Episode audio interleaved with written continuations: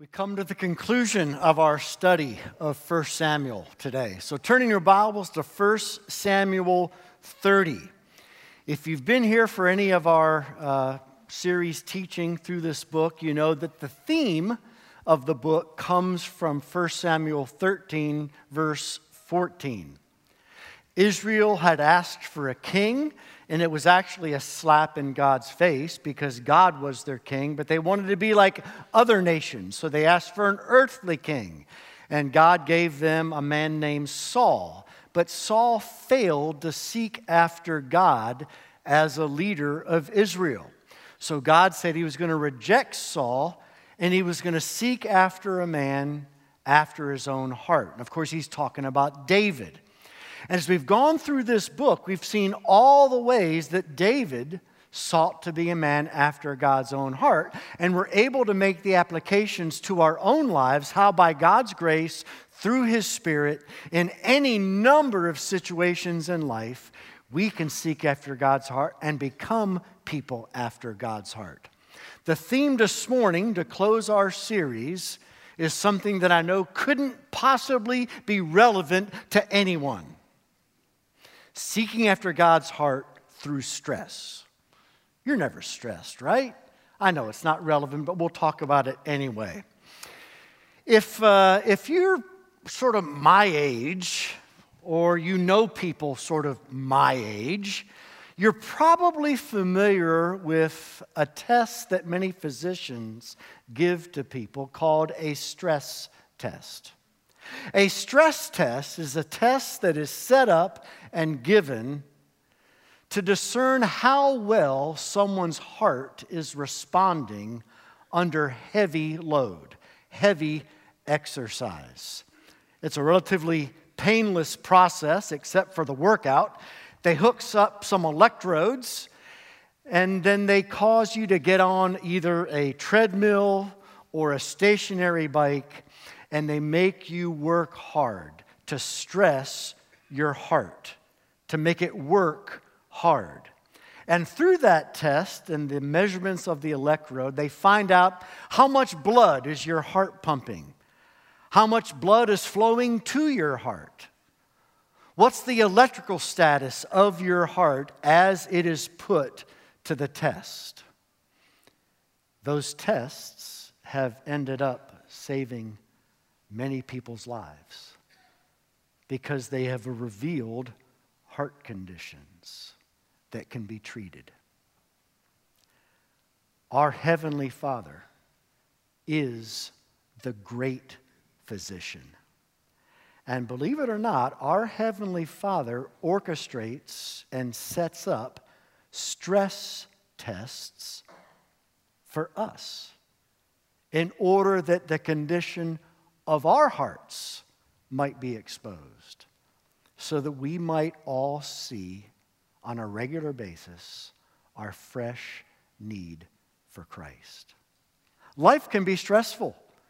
And what's particularly stressful is when all kinds of stressful experience seem to come after us, wave after wave after wave. I wrote down a couple examples. Job stress. At the same time, a family member is experiencing either mental or physical or emotional illness. God, on Mother's Day, sometimes allows young moms to experience a 4-year-old throwing a tantrum and a 2-year-old making a mess and a 5-year-old swinging from a chandelier. Stressful situations. God can orchestrate cars breaking down at the same time the septic system backs up right when the tithe is due.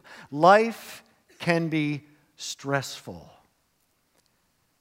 What do we do in those times of stress? Well, David faced many such times. And in 1 Samuel 30, we come upon yet another situation where wave upon wave of stressful circumstance break upon David's life. Remember, he was fleeing from Saul, the current and rejected king. He was fleeing for his life. And then there were many other times when he had to battle the enemies of Israel, the Philistines. And then he had the normal stresses of life, like marriage and parenting. We can learn a lot about how to deal with stress by seeking after God's heart in times of stress, by considering the life of David. Let's all stand out of reverence for God's word. Follow along as I read 1 Samuel 30, verses 1 to 10. Now, we're going to study the entire chapter, but I don't have time to read the entire chapter, so we'll set things up with the first 10 verses. This is God's word. Now, when David and his men came to Ziklag on the third day, the Amalekites had made a raid against the Negev and against Ziklag. They had overcome Ziklag and burned it with fire, and taken captive the women and all who were in it, both great and small. They killed no one, but carried them off and went their way. And when David and his men came to the city, they found it burned with fire, and their wives and sons and daughters taken captive. Then David and all the people who were with him raised their voices and wept until they had no more strength to weep. David's two wives also had been taken captive, Ahinoam of Jezreel and Abigail, the widow of Nabal of Carmel. And David was greatly distressed, for the people spoke of stoning him, because all the people were bitter in soul, each for his sons and daughters. But David strengthened himself in the Lord his God. And David said to Abiathar the priest, the son of Ahimelech, "Bring me the ephod." So Abiathar brought the ephod to David, and David inquired of the Lord, "Shall I pursue after this band? Shall I overtake them?" He answered him, "Pursue, for you shall surely overtake and shall surely rescue." So David set out, and the 600 men who were with him, and they came to the brook Besor, where those who were left behind stayed. But David pursued, he and 400 men. 200 stayed behind, who were too exhausted to cross the brook Besor. May God bless the hearing and teaching of his inspired, infallible, inerrant, and authoritative word. Folks, this is God's word. He gave it to us because he loves us. He knows that life is stressful, and he wants us to learn to run to him in those times of stress that we face, that we might experience his grace, his love, his mercy, and be changed. Let's pray. Father, we ask you to take your word, make it clear to our ears and our hearts. God, there's not one person in here that doesn't face stressful situations. May it reveal our hearts and draw us closer to you. In Jesus' name, amen. Go and have a seat. So Jesus was very honest with us concerning what to expect in life. Jesus said, "In the world you will face tribulation. In the world, you'll face stress. But take courage," he says. "I have overcome the world." Then the Apostle Paul says, through many tribulations, through many stressful situations, we must enter the kingdom of God. Maybe the church hasn't been honest enough with people who follow Christ, but the scriptures are very clear. Christians are not promised an easy life. As a matter of fact, we are told that God in his sovereignty allows trials and tribulations, stresses into our lives. Not because he doesn't love us, but because he does. And he wants our hearts to be exposed so that we would see our fresh need for Christ.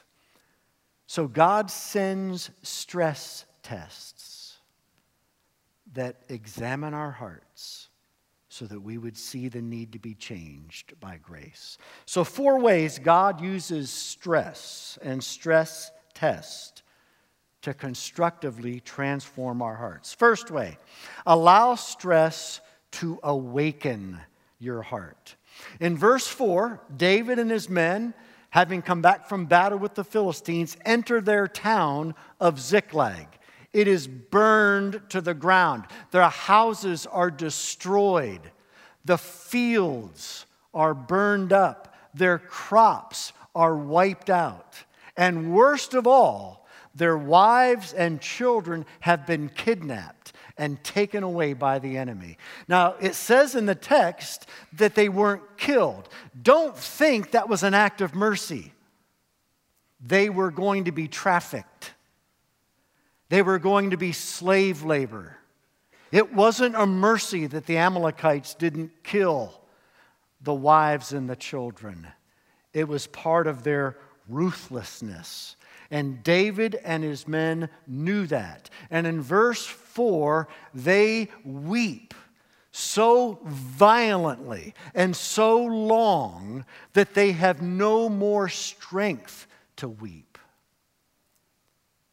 I've only been in that condition a couple times in my life, and I'm sure you probably have as well. But if you haven't, you will.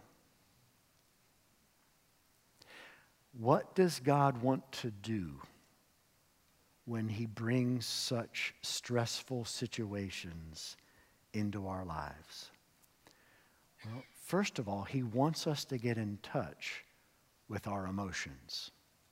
This isn't psychobabble. This is Bible. David wrote 73 Psalms.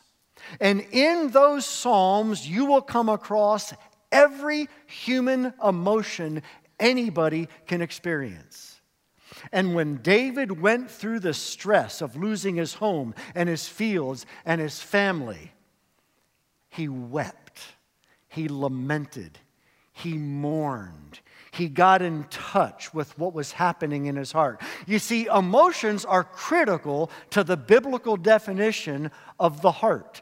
Just like the human physical heart has 4 chambers, the right atrium, the right ventricle, the left ventricle, so the biblical definition of the heart has 4 chambers. The heart thinks, the heart feels, the heart desires, and the heart chooses. And stressful situations surface all kinds of emotions. And too often as Christians, we ignore those emotions instead of following those emotions to where they might lead us. God puts us on the stress treadmills of life to put us in touch with emotions. Why? Because emotions are always related to desires. Every single time. You don't feel out of nothingness. You feel as the result of the deepest desires of your soul. Bad emotions, negative emotions, whatever you want to call them. In a sense, no emotion is bad. But you can have negative emotions. What do they arise from? Blocked desires. Or a desire that you perceive is being blocked. Positive emotions, they don't just happen out of nothing.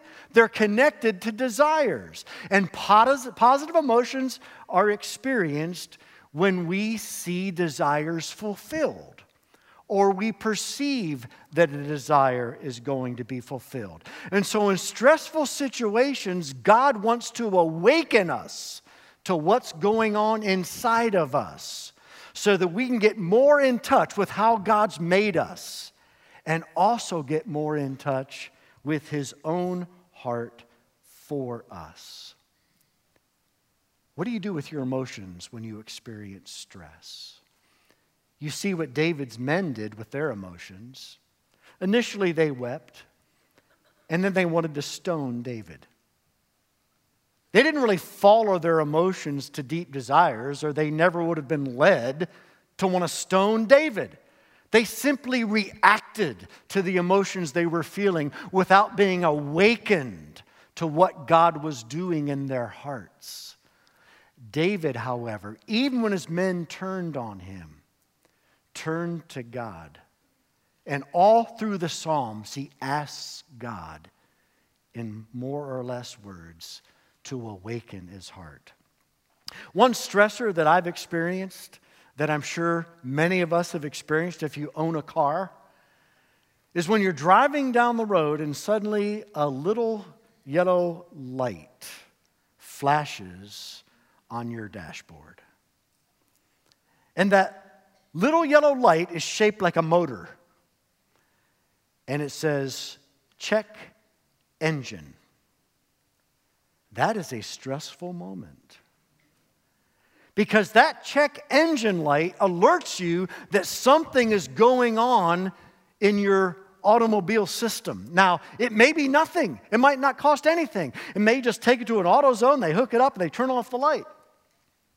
It could also cost you $7,500. And you have more stress in your life. Your emotions are a gift of God to be dashboard lights, to alert you that God is up to something in your soul. And he's wanting you to go from what you're feeling to how he's made you to long for certain things and desire certain things. And the emotion you're experiencing under stress is often negative emotion, blocked desires. David's men didn't become awakened to what God was doing in them. They just reacted. David sought God and was awakened to a deep desire to love his family, to love his wife, to love his children, to love his men, and to love his men's families, to love God, to fight for God, to stand up for Israel. David got in touch. His heart was awakened. And out of that awakening of emotions leading to desires, he then made choices. He wasn't paralyzed by stress. We're going to talk more about that in the next few moments. For right now, though, what do you do with emotions when they surface in stressful situations? Follow your emotions to God's plan for your life. Follow your emotions to understand how God has designed you. Follow your emotions to lead you to seeking God's heart and discerning his will. Allow stress to awaken your heart, not shut you down. Secondly, allow stress to direct your heart. Look at verse 6.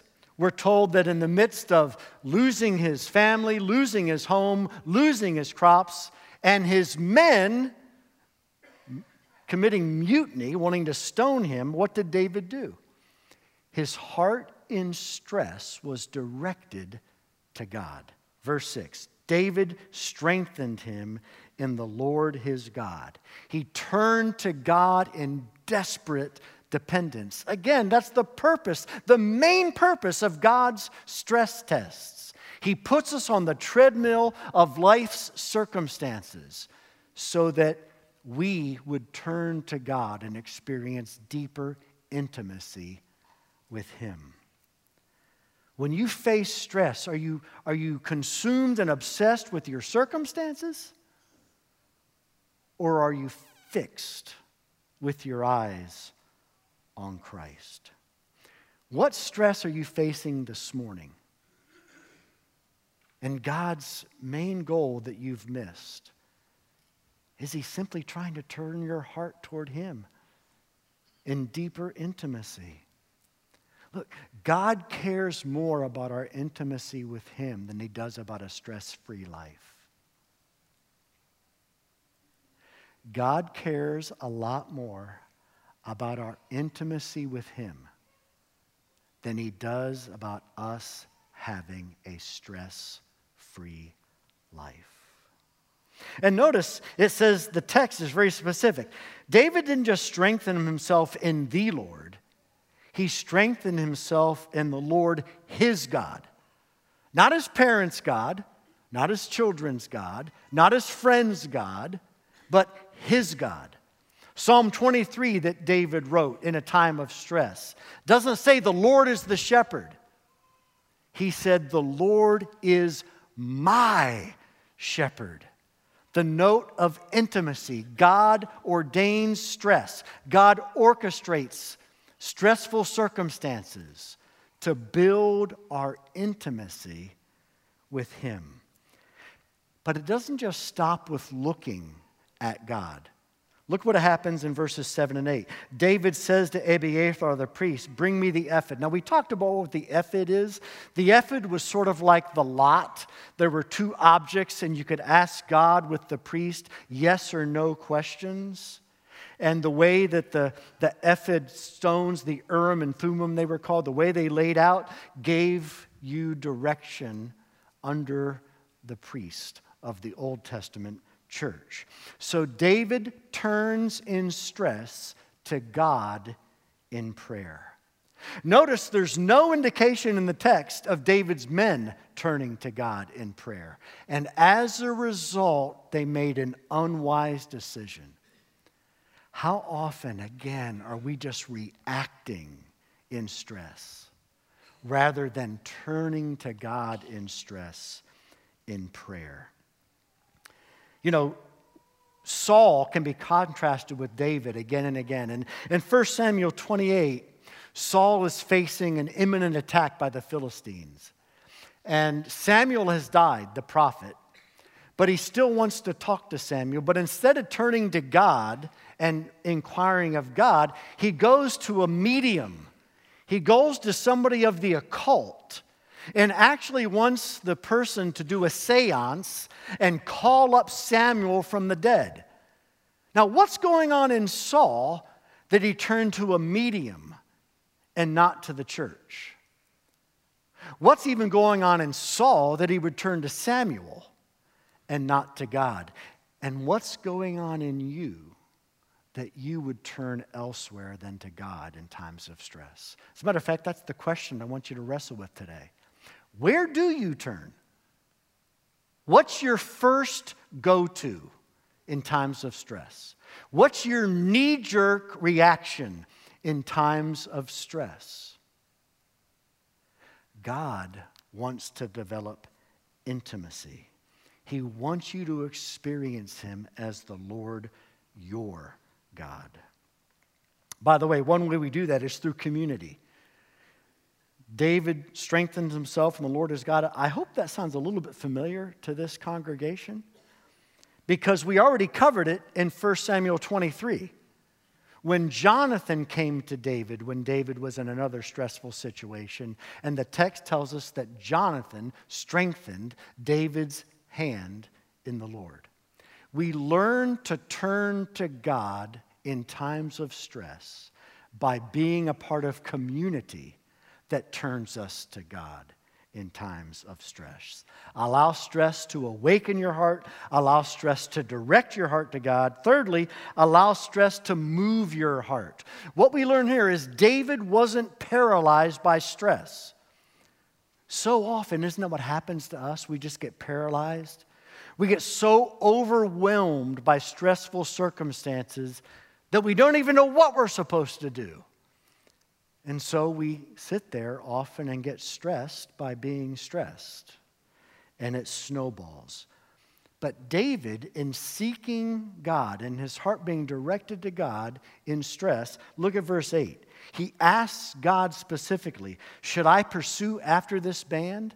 In other words, should I allow this stress in my life to move me out and to do something? Now notice, he did ask first.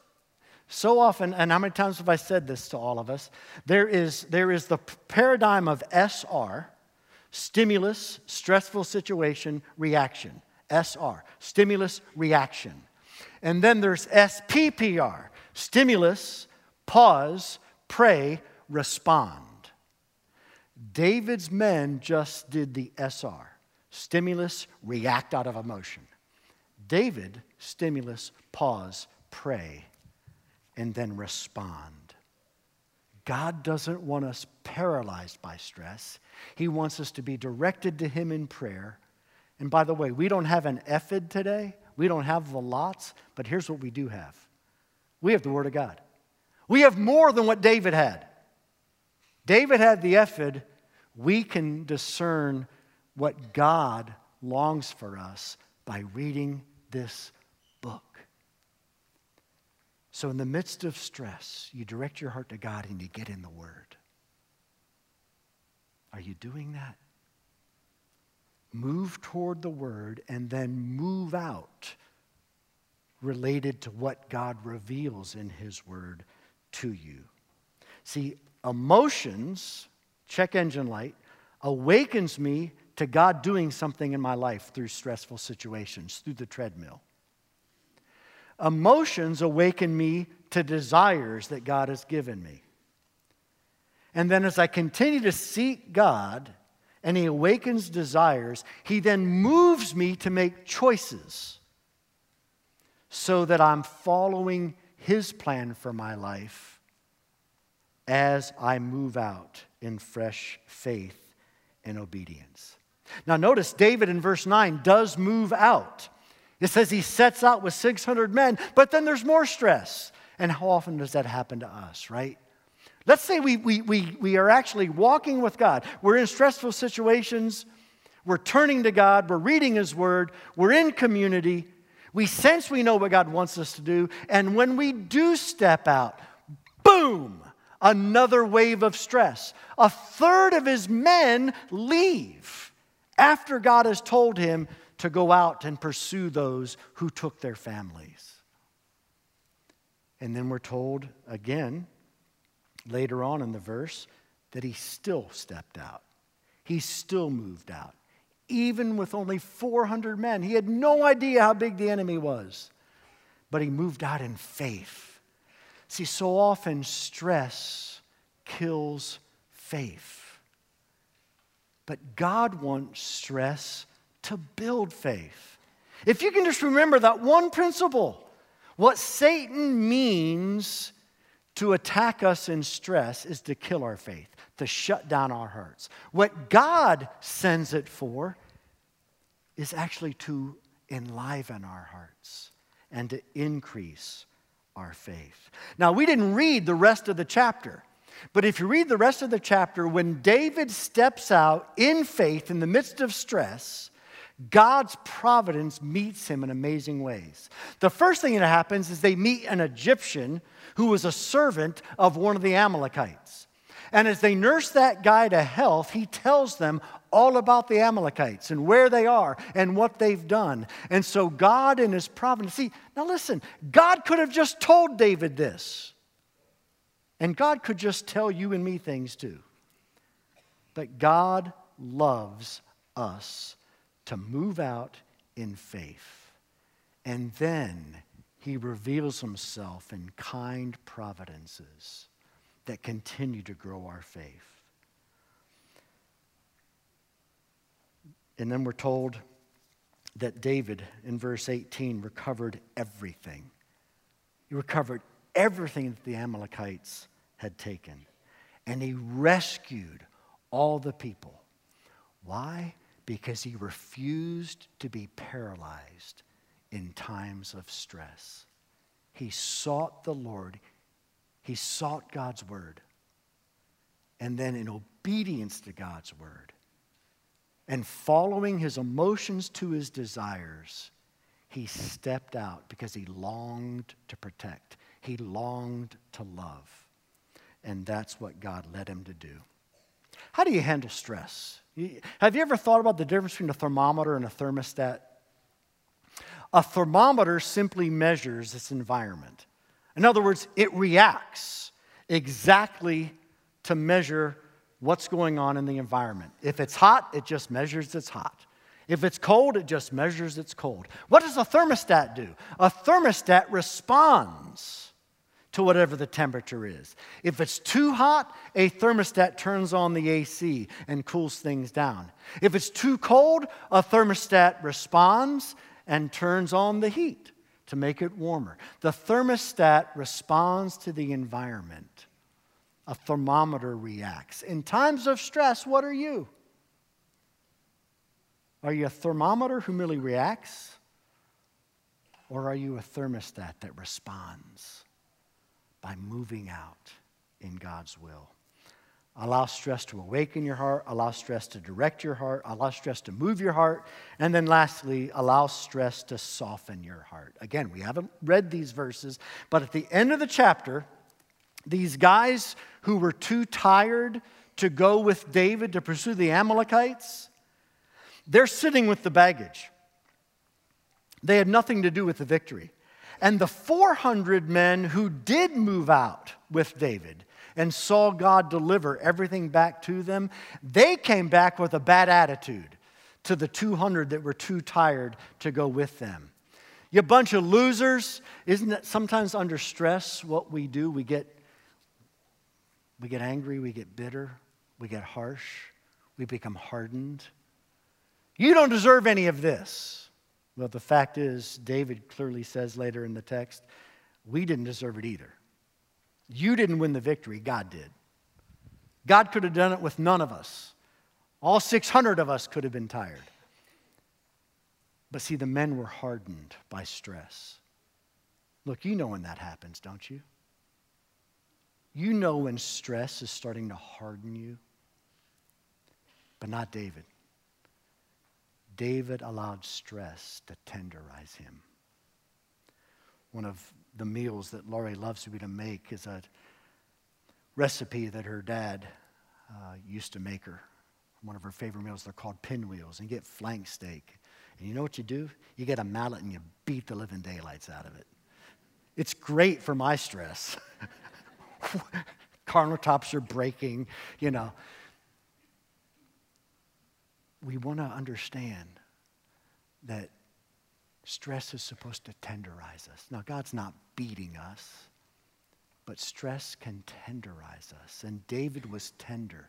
David said to the men who already felt ashamed, who already felt embarrassed, he said to his men, you're not going to do this. As a matter of fact, the text says that he greeted those who stayed behind. You know what that word greet is in the Hebrew? It's shalom. David came back and said to them, peace be upon you, friends. God's shalom and wholeness be all over you. See, he knew the men already felt ashamed. He didn't want to heap shame on them. But the men who were worthless and wicked, they wanted to heap even more shame on these men. David wants to share because he's been softened. You ever notice different foods, how they respond to being in hot water? Take an egg. Put an egg in boiling water for 15 minutes. What happens to it? It hardens. You have what is called a hard-boiled egg. It's got a hard shell. It's fragile, but it's completely solid. Conversely, put a carrot in boiling hot water for 15 minutes, and it's softened. When you find yourselves in hot water, when you find yourselves in stressful situations, would people say that you get more tender and soft? Or would they say that you get more hard and harsh? You know, if you think about it, this entire passage is a picture of Jesus who comes to rescue us, not from the Amalekites, but from sin and Satan and hell. We were helpless. Just like Ziklag was destroyed, our lives are destroyed by sin. We're taken captive by the devil. And Jesus comes. And the more stress he faces, the more his heart is awakened to his deep desire to save his people from their sin. And the more stress Jesus faces, the more his heart's directed to God. Think of Jesus at the Garden of Gethsemane. The more stress he faced, the more his heart was directed to God. And then he faced the stress of the trial and carrying the cross and the scourgings. And yet, he kept moving out, even in the midst of stress, to follow God's plan. And then finally, under the stress of the cross, he was so tenderized and softened that he said, "Father, forgive them. They don't know what they're doing." If you're facing stress this morning, run to Jesus. And even if you haven't handled it well, Jesus is the one who will be tender to you in your failure and in your continued wrestling with stress. Jesus is the one who says to every one of us, "Come to me, all who are weary, all who are burdened, all who are stressed out, and I will give you rest." Jesus is the newer and better David, who gets always in touch with his desires to love his church, and who will always act for our best and to deliver us from evil and every other thing that hinders us. Do you believe that? Let's pray. God, we ask that if there's anybody here this morning that doesn't know Jesus, that today would be the day their eyes are opened, that the most stressful situation they've ever or will ever experience occurred at conception, that we were born in sin, carried away, taken captive. And Lord, that's why there's so many stressful situations in life. So we pray that we'd run to you. We pray that we would find you faithful, that your providence would meet us. And Lord, may all of us right now, whatever stresses we're facing, may we simply surrender them afresh to you. May we turn to you. May we run to you in your word. And God, please show yourself faithful. In Jesus' name, amen. Let's all stand and hear our benediction, the promise again of God's love for us, his presence with us during all the stresses of life. And now, may the Lord bless you. May he keep you. May he turn his face towards you. May he grant you peace. May he be with you forever. Amen.